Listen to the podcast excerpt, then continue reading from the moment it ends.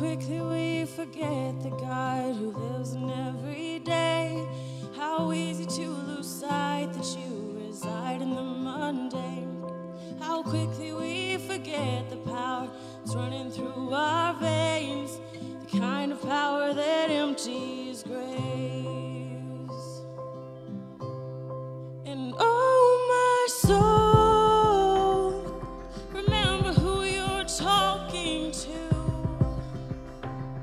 He's the only one who death bows to. And that's the God who walks with you. And oh, my soul, you know that if He did it then, that He can do it all again. And His power can still raise the dead. Don't tell me that He's finished yet. Lest we not forget the voice that's holding back the waves. Was once the voice that told the skies to pour them into place. Let us join the endless song of everlasting praise. The only God who empties graves. Oh, my soul, talking to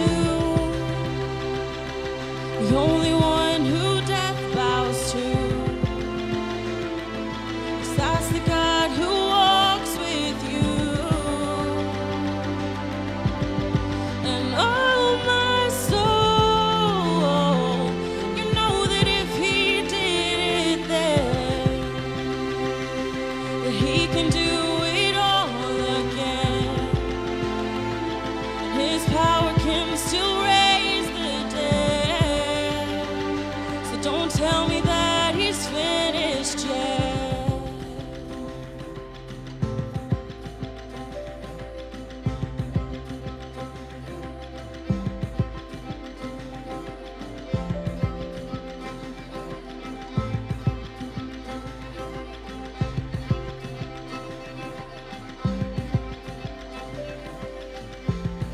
If you broke through the oceans, you can break through these chains. If your word made the mountains, well, it can move them all the same.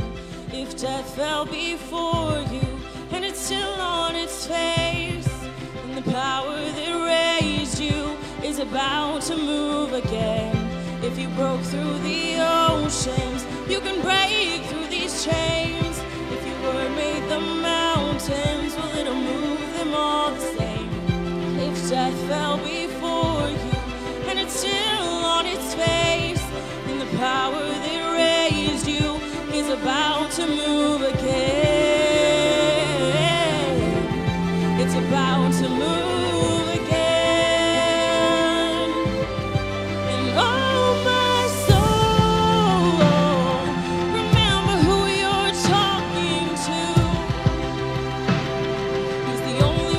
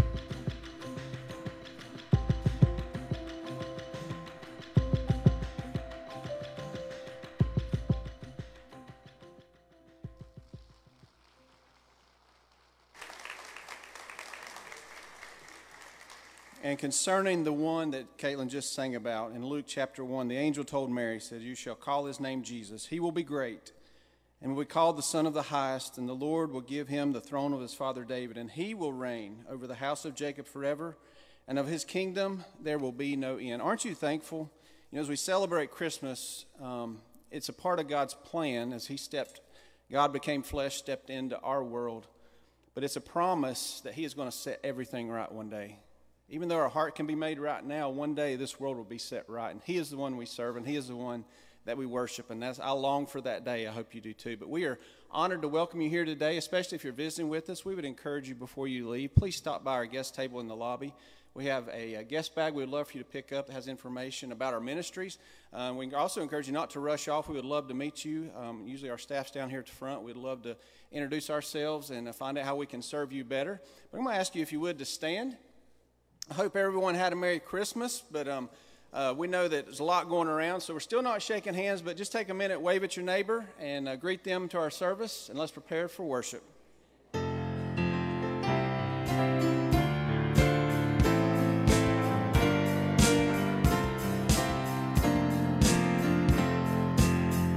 You are the treasure that I seek. You are my all in all. Seeking you as a precious jewel, what to give up I'd be a fool. You are my all in all. Jesus, Lamb of God, worthy is your name. Presence,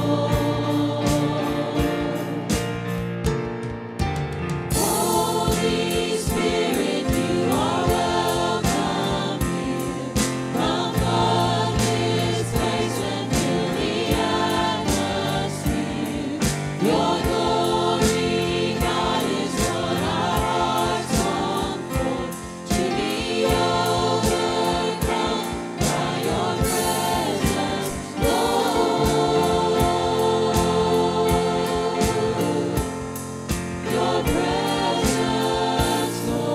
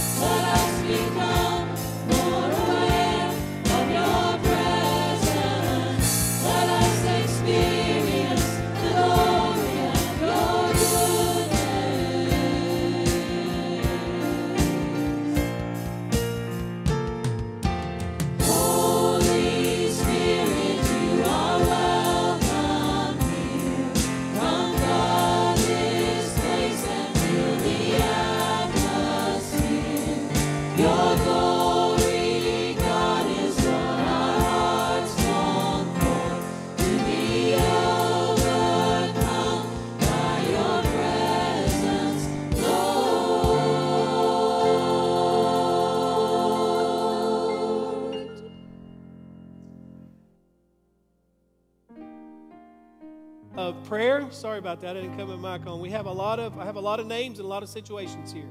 And I'm going to ask as many of you as can to spread out and come this morning as a show of faith and of solidarity to pray for these folks. Number one, we have a praise report. Frankie Tedder, as many of you know, was in really bad shape. He was at Baptist Hospital, had surgery.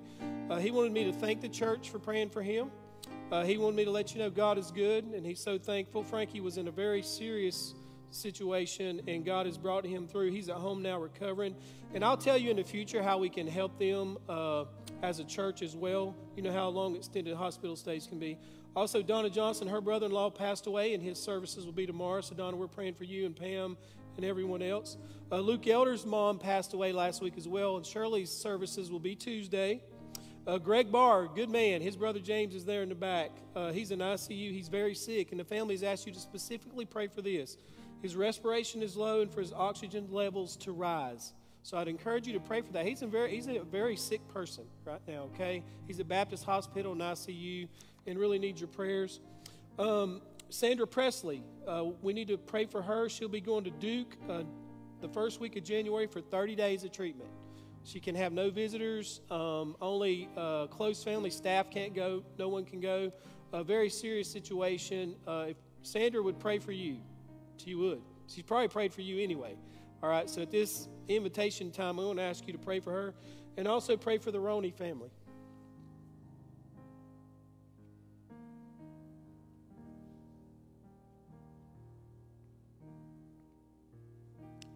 I spent time with Chad and Tanya and Gracie last week, and they need a miracle.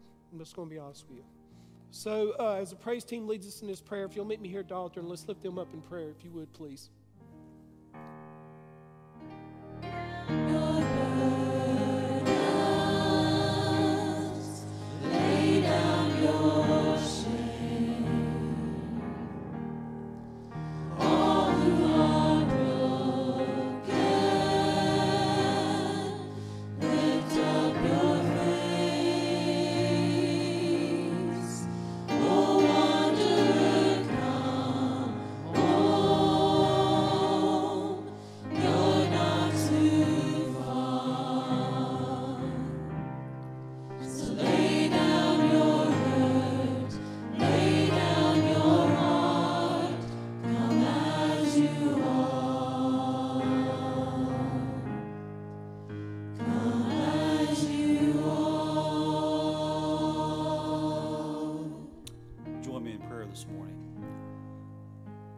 So grateful that you're the great healer.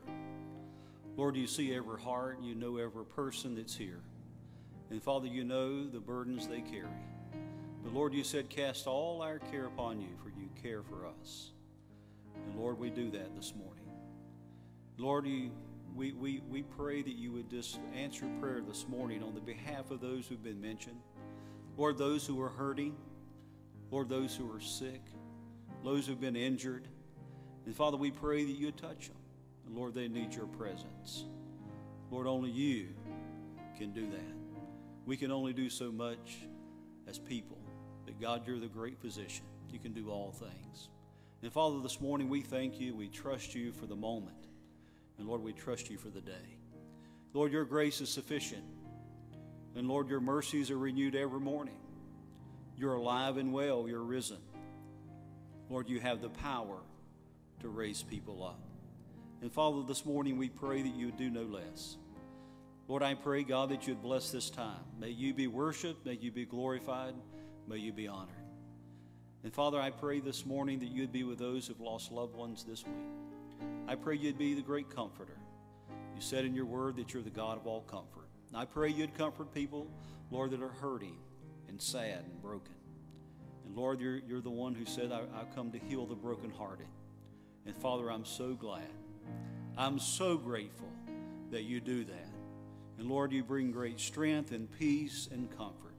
And Father, we worship you for that this morning. And we love you because you first loved us. We thank you that we can celebrate a risen Savior, one who lives within us and walks with us. And Father, this morning I pray that you would bless this time of worship. And may you be worshiped. In Jesus' name we pray. Amen.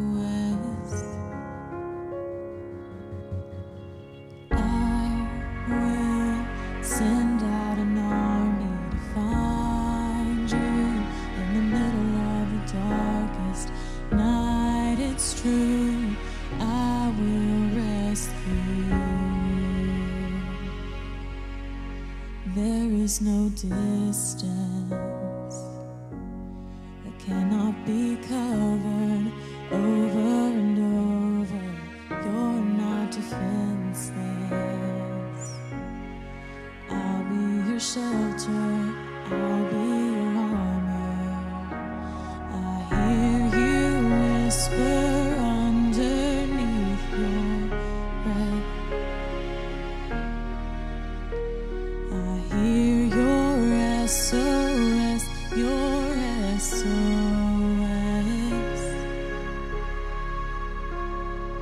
I will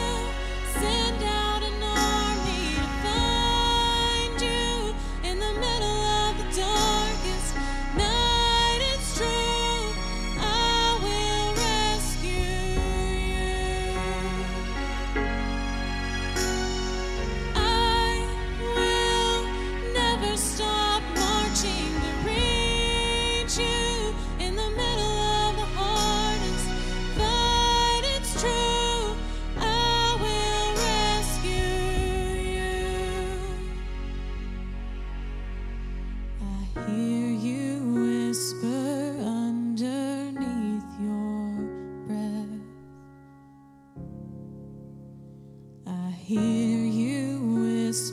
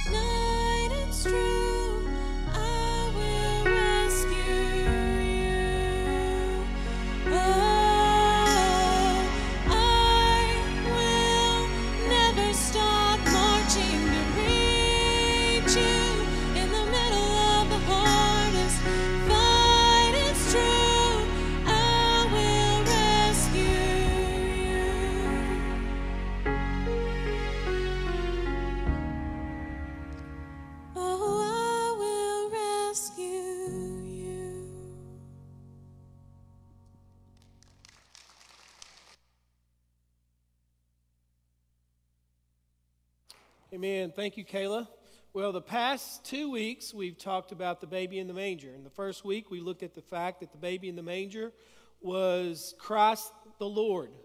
He's God in flesh. As a matter of fact, the angel in Luke chapter 2 said this to the shepherds, "Do not be afraid, but for behold, I bring you good tidings of great joy, which shall be to all people. For there is born to you this day in the city of David a Savior who is Christ the Lord." He is God in flesh. You cannot make up a Jesus in your own image. You can't do it. And we talked about how people have this view of Jesus, how certain religions have this view of Jesus, which is not biblical. He is God in flesh. And then last week we looked at the fact that he is the Savior of the world. Every person that goes to heaven because of Jesus. Not any other religion, not any other name. That's the only name given by God by which men can be saved. He is the Savior, our rescuer. And we talked about how a lot of people in life are hitting bullseyes. I mean, they just are. We looked at that last week. I mean, you're doing well financially. You're doing well as far as your education goes, your health, your family, whatever, but you don't have Jesus. What shall it profit a man if he gains the whole world, yet loses his own soul? And today's subject we're going to talk about, you're going to find out that all the stuff that you have, your little kingdom, my little kingdom, is going to burn up one day. You're not just going to leave your stuff to somebody else, but it's going to be totally gone one day. And today we're going to talk about this baby in the manger who is God in flesh, who's the Savior of the world, who died and rose again, is coming back. Today I would tell you that he's coming back to judge and to reign on this earth and all the universe for eternity.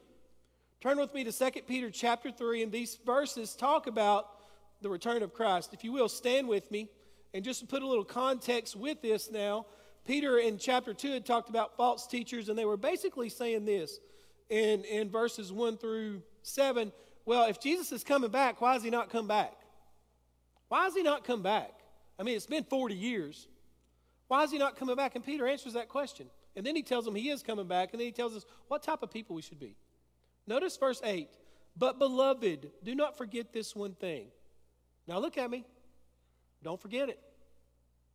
This is God's word. Do not forget this one thing, that with the Lord, one day is 1,000 years, and 1,000 years is one day. God is outside of time. We are not. God, we are immortal. Saved or lost, you're going to live forever. But you have a birth date. God is eternal. He is outside of time. He is not immortal. He is eternal. And that's what Peter's saying. He's telling the false teachers and anybody reading his letter, 1,000 years to the Lord's like a day. Like, he didn't make it literal. It's like a day. And a day's like a day. And then he goes on to say this. The Lord is not slack concerning his promise, as some count slackness, but is long-suffering toward us, not willing that any should perish, but that all should come to repentance. And I'll share this like this illustration. I got saved on October 30th, 1990. I'm glad Jesus didn't come on October 29th. Amen? You can pray for the Lord's return all you want, and we should, but I'd rather you pray for a lost person to be saved. That's why God is waiting. That's what Peter's saying. The reason God is not waiting, even for you lost false teachers, I pray you get your heart right. Now let's read that again. It's a wonderful verse, verse 9. The Lord is not slack concerning, notice, his promise. That means there's a declaration made by God that's going to happen, but it hadn't happened yet. It's going to happen. Peter says he's coming back. He's not slack in his promise, as some count slackness, but is long-suffering toward us, not willing that any should perish, but that all should come to repentance.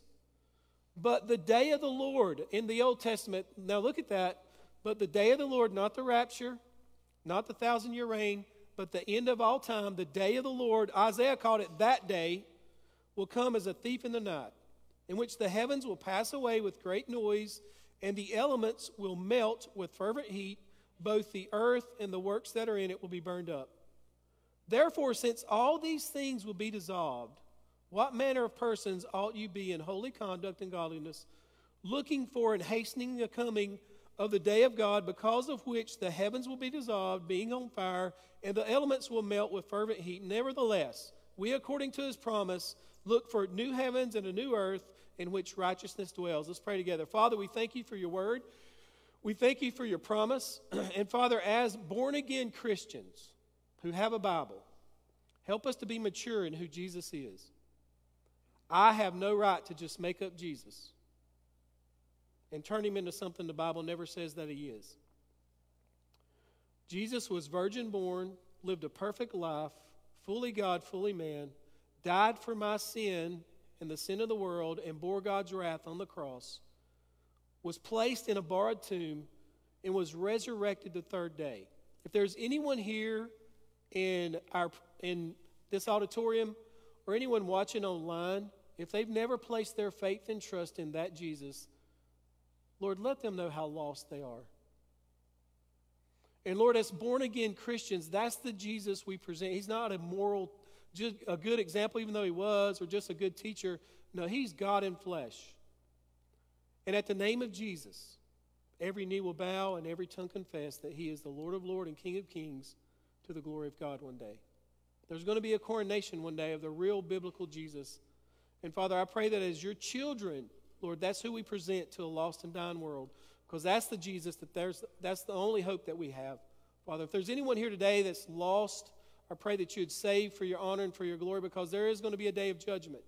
And then, Lord, those that us who are saved, Lord, it's so easy for me even to be selfish with my time, my talent, my treasure, but Lord, now's not the time for that. Lord, you may come by the time this service is over, you may not come for another 3,000 years. But Lord, you've called us to look and hasten the day, to live with holy conduct and use the gifts that you've given us and share the gospel until that day. And Father, encourage us to do that. In Jesus' name I pray, and all of God's people say together, amen. Thank you. You may be seated.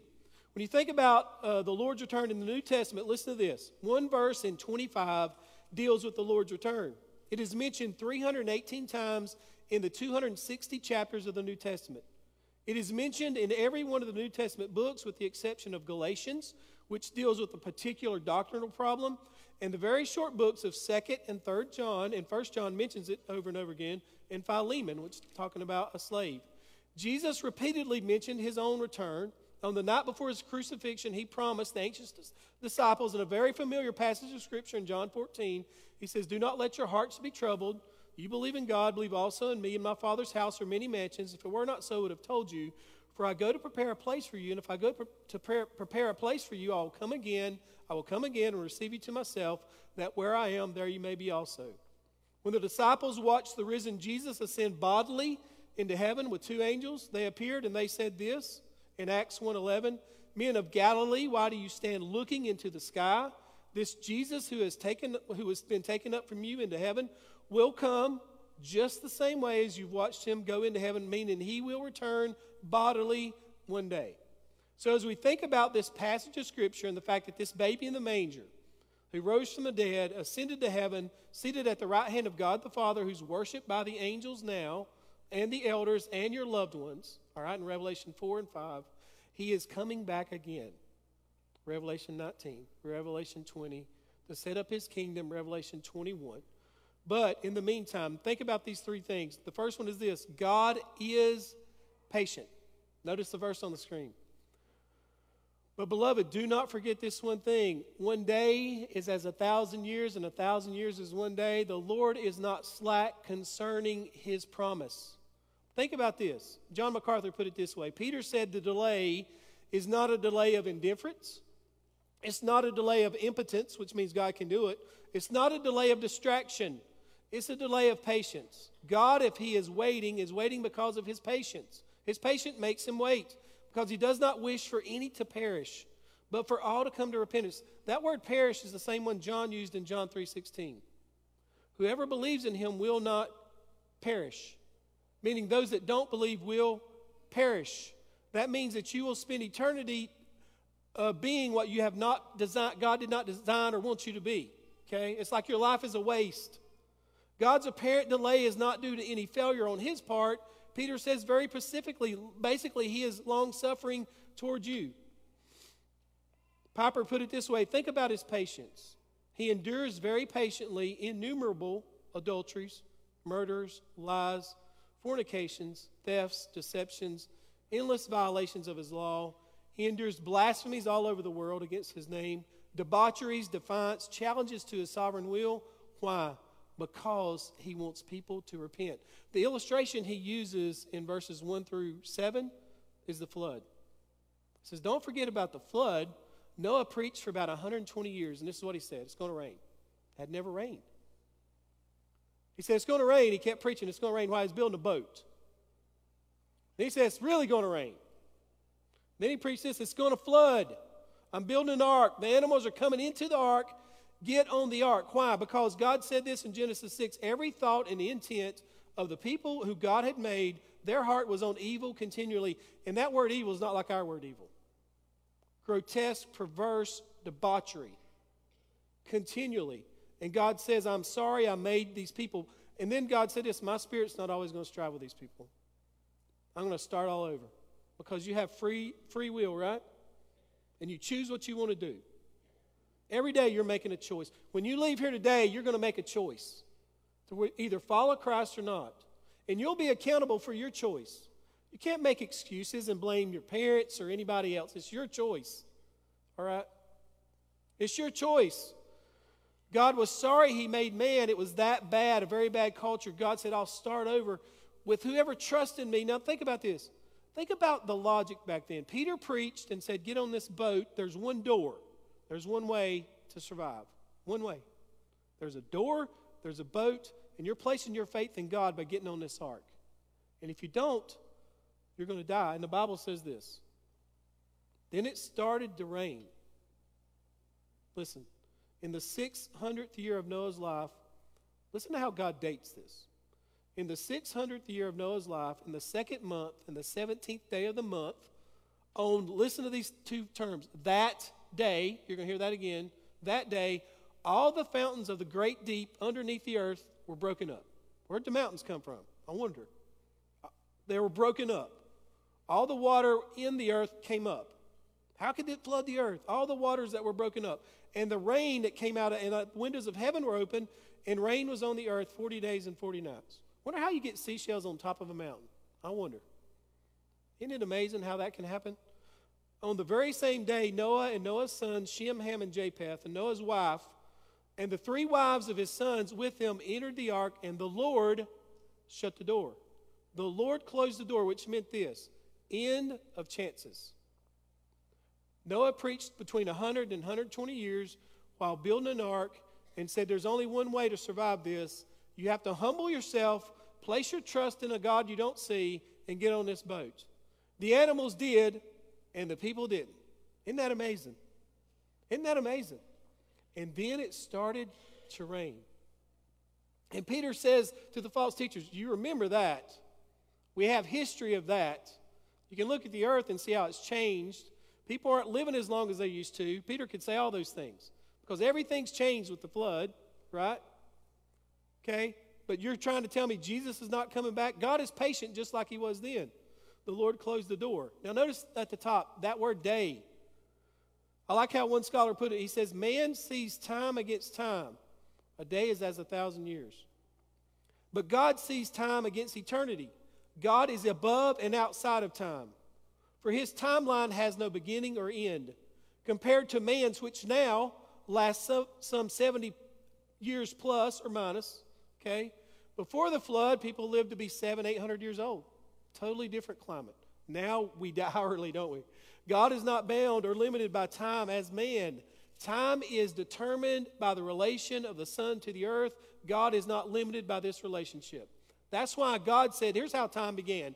In the beginning, Genesis 1. Then time began. It's the first tick of the clock of time, which has been ticking ever since. Warren Wiersbe said this, not only were they the mockers, and you can read that in 2 Peter 3:5, ignorant of what God had done in the past, that's why Peter talked about the flood, they were also ignorant of what God is like. Sounds like Alexander County a little bit, doesn't it? And America in general. He said this, they were making up a God in their own image. Kind of like the people at the cross. If you're God, come down off the cross. I want God's intention. You do not give God orders. You can't do that. And that's what these people are doing as well. And ignoring the fact that God is eternal. This means that he has neither beginning nor end. Man is immortal. He has a beginning, but not an ending. Mankind will live forever either in heaven or hell, but God is eternal, without beginning or ending. And he dwells in eternity. Eternity is not just extended time. Rather, it is existence above and apart from time. Since 1,000 years are as one day, we cannot accuse him of a delayed fulfillment of his promises. In God's sight, the whole universe is only a few days old, or a few years old. Christ's return seems delayed because God's perspective on time is radically different than our perspective.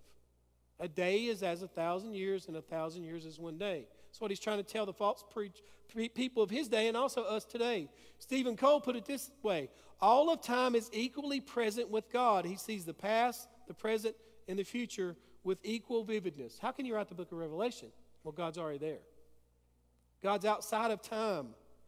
That's why you should trust in a sovereign God for your today, your yesterday, and your tomorrow, because he's outside of that.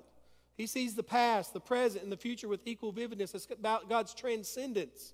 We remember a very few things from our past, but forget a lot, don't we?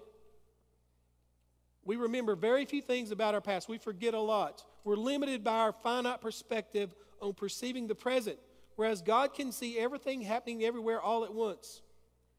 He says, but as interesting as that speculation can be, Peter does not say that 1,000 years equals one day, but rather are like one day. In other words, he's making an analogy, not a literal equation. Most of us can't conceive of what a world was like 1,000 years ago, but that was like yesterday to God. That's God. Everything's on God's timetable, even Jesus' birth.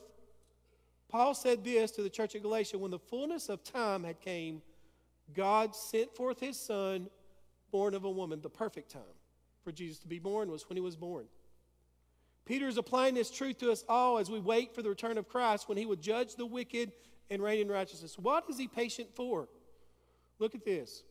God is long-suffering, patient toward us, not willing that any should perish, but that all should come to, look at that last word, repentance.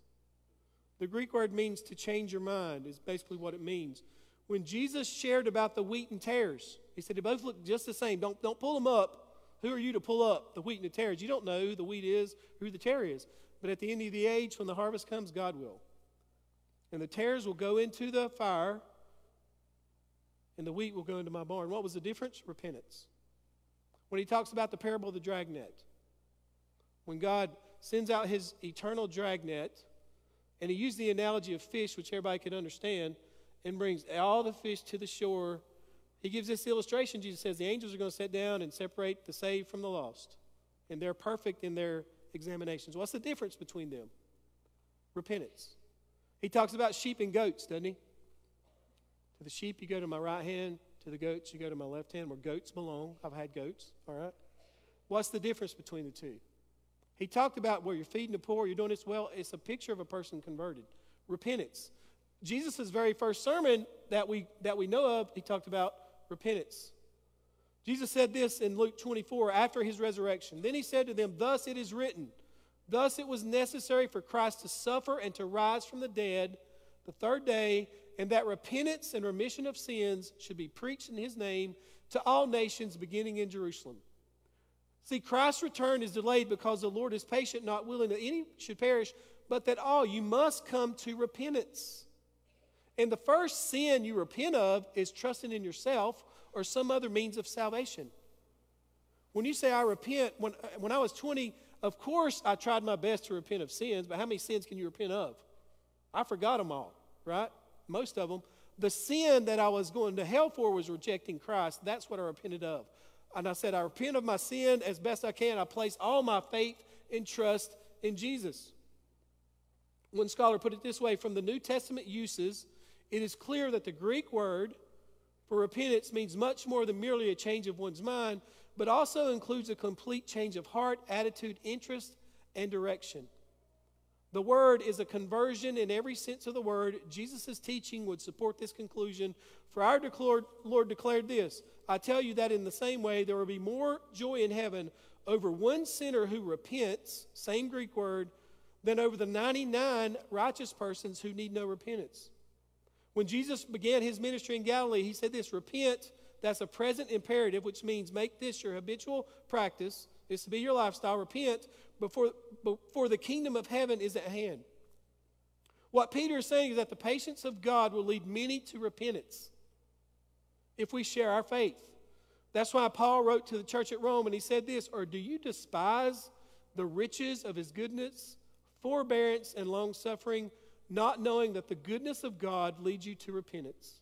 There is a point, though, at which his mercy, grace, compassion, forbearance, and patience ends. So the first thing is this: God is patient, and we should all be thankful for that. The second thing that he mentions is this: Jesus is coming back. Notice the verse on the screen. Peter says, but the day of the Lord will come as a thief in the night. Look at this. But the day of the Lord will come. But introduces a dramatic contrast with the previous passage that spoke of God's holding back his hand of judgment. Now the word but is day, de in the Greek, means there's a contrast now. God is coming back, the day of the Lord. Reginald Showers said this: the day of the Lord refers to God's special interventions in the course of world events to judge his enemies, accomplish his purpose for history, and thereby demonstrate who he is as the sovereign God of the universe. The day of the Lord is so unique and significant that it is also referred to as that day in the Old Testament. Sometimes the Jews would just say it's that day. Isaiah puts it this way in Isaiah 12, verse 11. The proud look of man will be abased, and the loftiness of man will be humbled, and the Lord alone will be exalted in that day. When Noah talked about the flood, and whenever Moses recorded it in Genesis 6, he said, that day it started to rain. That day. Verse 12 says, for the Lord of hosts will have a day of reckoning. Verse 17, Isaiah says, and the pride of man will be humbled, and the loftiness of men will be abased, for the Lord alone will be exalted in that day. It's coming. The day of the Lord in the Old Testament, the prophecy of Isaiah 13, 9 and 11 says, behold, the day of the Lord cometh, cruel both with wrath and fierce anger, to lay the land desolate, and he shall destroy the sinners thereof out of it, those who don't repent. For the stars of heaven and the constellations thereof shall not give their light. Sounds just like 2 Peter 3, if you study it. The sun shall be darkened in its going forth, and the moon shall not cause her light to shine, and I will punish the world for their evil and the wicked for their iniquity. Paul put it this way in 1 Thessalonians 5, for you yourselves know full well that the day of the Lord will come just like a thief in the night. I want you to understand, Peter and Paul did not sit in a room and write the Bible. They were on different parts of the world when they wrote this. Peter said, the day of the Lord is coming like a thief in the night. Paul says, the day of the Lord is coming like a thief in the night. And I will tell you, the day of the Lord is coming like a thief in the night. And what the day of the Lord does is God says, I am going to judge. First thing he's going to judge is the earth. Notice, the heavens and the earth will pass away, and they will with a great noise. Look at those words, great noise. One of the words, this is one of the words that sounds like its meaning. It means a whistling, with a whistling or a crackling sound of objects being consumed by flames, and the noise will be absolutely deafening. Have you ever had a fire pit? Crackle, whistling, whistling. That's what that word means throughout the whole universe. Then you notice the word the elements will melt. Notice what this means. It comes from the Greek word stoichia. It literally means things in a row. Isn't it amazing how our universe is so ordered? Things in a row. Things mathematically lining up. It's amazing. Things in a row, like letters in a row or numbers in a row, basic things applied to the material world. It means the elements, the basic elements that make up the chemical composure of the universe. The atoms, the neutrons, the protons, the electrons, they're going to be dissolved in order. The heavens, the atmosphere, this is not where God is now, but it's the atmosphere, is going to be burned up and purged. Just as it was purged in Noah's day, it will be purged again in the day of the Lord. Everything will be new, ready for the groom. Revelation 21, John says, I saw a new heaven and a new earth, for the first heaven and the first earth passed away. Passed away, and they passed away here in verse 10. Romans 8 says this, yet what we all suffer now is nothing compared to the glory he will reveal to us later. Then he talks about creation, and I preached on this last summer. For all creation is waiting eagerly for the future day, that day when God will reveal who his children really are. Against its will, all creation was subjected to God's curse. Creation didn't ask for Adam and Eve to mess it up for everybody. The world, in a sense, was perfect. Then Adam and Eve sinned, and the world became cursed along with everything else.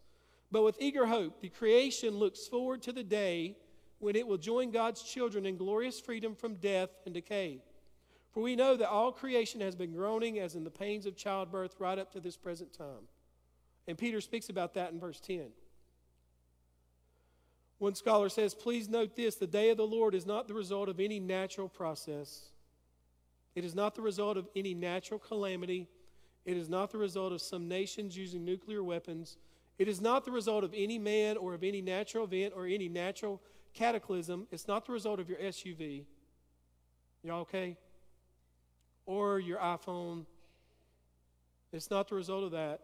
It is a divine judgment by Almighty God through the power of Christ, to whom he has committed the judgment. It is the work of God. So when that day comes, all right, when that day comes, God is going to judge the earth. It's all over the Old Testament and the New Testament. Jesus talked about this. All of his disciples talked about this. And I need to tell you this. We need to value and invest in things that will not burn. Lay up for yourselves treasures in heaven where moth and dust and thieves cannot break in. I'm as guilty as anybody of building my kingdom down here. Just, it's going to be burned. Not only that, God's going to judge the earth, but he's going to judge the lost. They will face judgment. When we are in eternity, I like what one pastor said, talking about the lost, and the fact that God is patient toward the lost. Okay, God was patient. That's the reason you're saved. When we are in eternity, we will not look back on history of the planet Earth and applaud Da Vinci for his paintings, or Einstein for his brilliance, or Edgar Allan Poe for his contribution to literature, or Bill Gates for Microsoft, or Steve Jobs for Apple and the iPhone, or Michael Jordan or Tiger Woods for giving us something to do on Sundays, or the astronauts for walking on the moon, or Gandhi for his very noble stand. But we will applaud the people who evangelize. And that will be all that matters, because Scripture said this, Jude 4, the Lord's brother, says this, he will appoint the wicked for the day of judgment, even ungodly men who are foreordained to this condemnation. You have a really small window of time to share the gospel, and I would encourage you to do that. Not only will Jesus judge the earth, not only will he judge the lost, but he will judge the church, which leads me to the third point and the final point. Be ready when Jesus comes. Notice this verse. This should be a challenge to us all. Therefore, he says, since all these things will be dissolved, what manner of persons ought you be? It's personal. What manner of persons should I be? Jesus is coming back. At any time. Thankfully, he's been waiting. That word, what sort of people, comes from a very unique Greek term.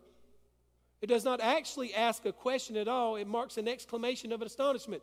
And this is what Peter's saying. How astoundingly excellent you ought to be. That's what he's saying. If we really believe this, and Jesus is going to judge the church one day. He's going to judge us, not for our sins, but for our what we do. It's like one scholar put it, if Jesus is coming to reward you, if Jesus is coming to take you to be with himself, if Jesus is going to build for you a new heaven and a new earth, if Jesus is going to deliver you from judgment and to usher into the great eternal day of God, if Jesus is coming to take you into the kingdom of eternal righteousness, that ought to impact your life.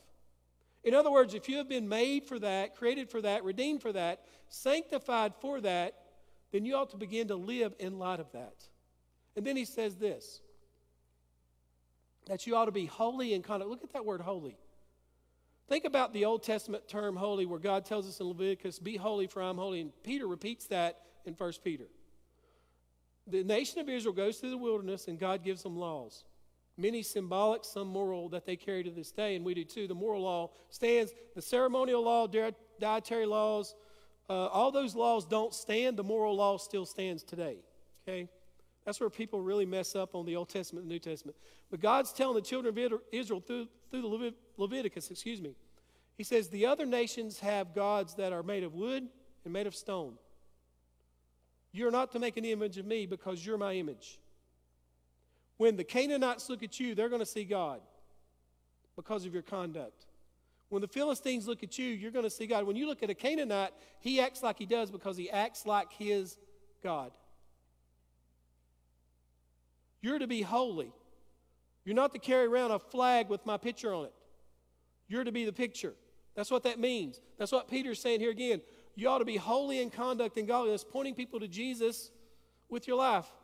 Tommy Nelson said this one time, if a man meets a woman who is holy, he will abandon everything to try to win her love, and he would give his life's wealth for her, and he would die for her, not because she looks like a Dallas Cowboys cheerleader and he lives in Dallas, but because her character is holy. You are blessed if you meet and come to know a few holy people before you die. Holiness at first looks offensive and legalistic, but when you really examine it, it is really freeing and beautiful. And then he says this, be found by him. What manner of persons ought you to be dissolved? He goes on to say in this chapter, be found by him. And that's a quite an interesting comment. When the Lord Jesus comes, you will be found personally by him. By him. And if you're lost, notice this picture, this quote by Mark Dever. He makes the statement, the day is coming when it's not presents that will be opened, but books. When Jesus comes back, if you're lost, the only thing that will be opened are books on that day. And you'll stand before the Lamb of God. But as Christians, I want you to notice this verse. Because Peter tells us, if you'll go to the next verse, Michael, because Peter tells us to be looking for and hastening the day. Now notice, he says, and now little children, this is John, after he's been on the Isle of Patmos, he's in his 90s. If you read 1st, 2nd, 3rd John, there's no gray area with John, it's black or white. He said, if you continue to live in sin, you're lost. So you're not saved, you're lost. That's John telling us that, okay? He said, these are 10 ways to know that you're saved, and he gives them to us. If you do this, if you do this, if you have a desire for this, you're saved. Notice what he says about Jesus coming back. And now little children, abide in him, that when he appears, he's talking about the church, we may have confidence and not be ashamed before him at his coming. Peter says as God's children, we should be looking for and hastening the day for Jesus to come back. That means you're eager for it. I know a man who's in his 90s, and he has memorized Revelation 21 for his family, just to let them know, I'm looking for that day. Either by death or by Jesus coming back, I'm ready for that day. He's looking for and hastening that day. When I was in the Philippines, which was the first overseas mission trip I went on, I think it was 10 days maybe. You know what I was looking for? The plane ride home, because I was so homesick. I was hastening that day, even though it was a wonderful experience. The Philippines was not my home. 648 Shook Lane's my home for now, right? And ultimately, 648 Shook Lane's not my home, but being with Jesus is my home. Hastening the day. And what John said is this, when Jesus comes back, there's going to be two responses made by us, born-again people. Either extreme confidence, and what that word means is this, come on. Jesus, come on. I'm ready. See, the Bible says the righteous are bold as a lion. Come on. I'm ready. I'm ready. Or will not be ashamed. Look at that word ashamed. That everything that deals with our salvation is legal terms. This is a legal term. In the Greek, it's a legal term, and I love how one scholar put it. He put it this way, and it really makes me think. He says, Raymond Brown offers an interesting explanation. He said, this passive word reflects a legal situation where one is disgraced. He's not warning about losing one's salvation or being declared unregenerate by Christ at his appearing. Rather, he is describing the emotional response of a believer will have when brought before Christ at his appearing. Every believer, including John, will have one of two responses to Jesus. When they stand in his presence for the first time, the believer will either be comfortable in his presence or be looking for somewhere to hide in humiliation. Friends, let me ask you a question. Are you ready to meet Jesus? Because he's coming on his own timetable. I'm going to ask our musicians to come, and I want you to just bow your heads and close your eyes. And I would say this to you today in the quietness of this moment. If you never placed your faith and trust in Christ, today is a day of salvation. Repent of trusting in yourself, in some other false religion, and place your faith and trust in the resurrected Christ today. Whosoever calls upon the name of the Lord will be saved. And then as a Christian, are you ready to meet Jesus?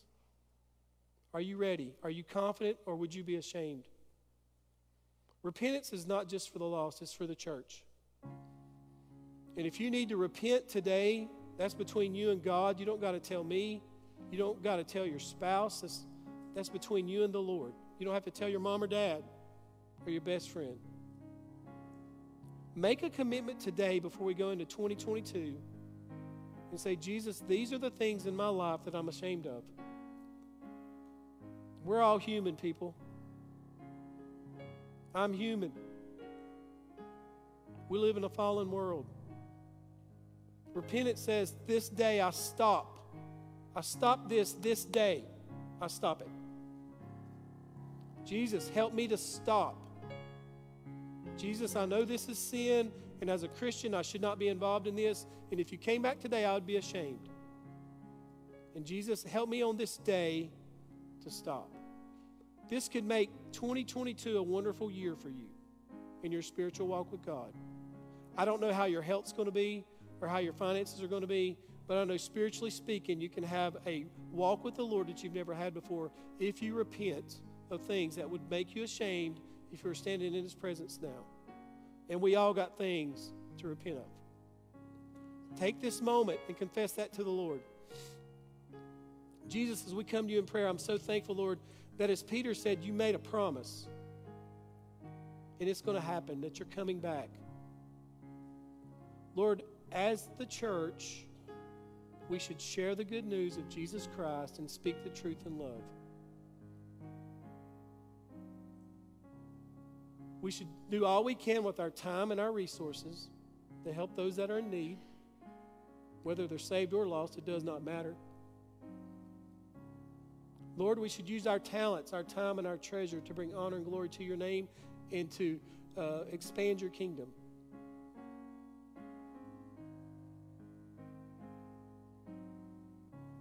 And Father, we as individuals, personally, should be a repenting people. We don't have to confess our sins to a priest or a preacher. Why would we when we have a great high priest? And Lord, help us to be confident in your appearing, not ashamed. Father, my prayer is today for the lost. Holy Spirit, only you can open blinded eyes or raise the spiritually dead. So Father, we pray that you'd save for your honor and your glory. In Jesus' name I pray, and all of God's people say together, amen. Will you stand with us? And Sharon is going to lead us in a song, and then we'll be dismissed. Thank you so much for being here today.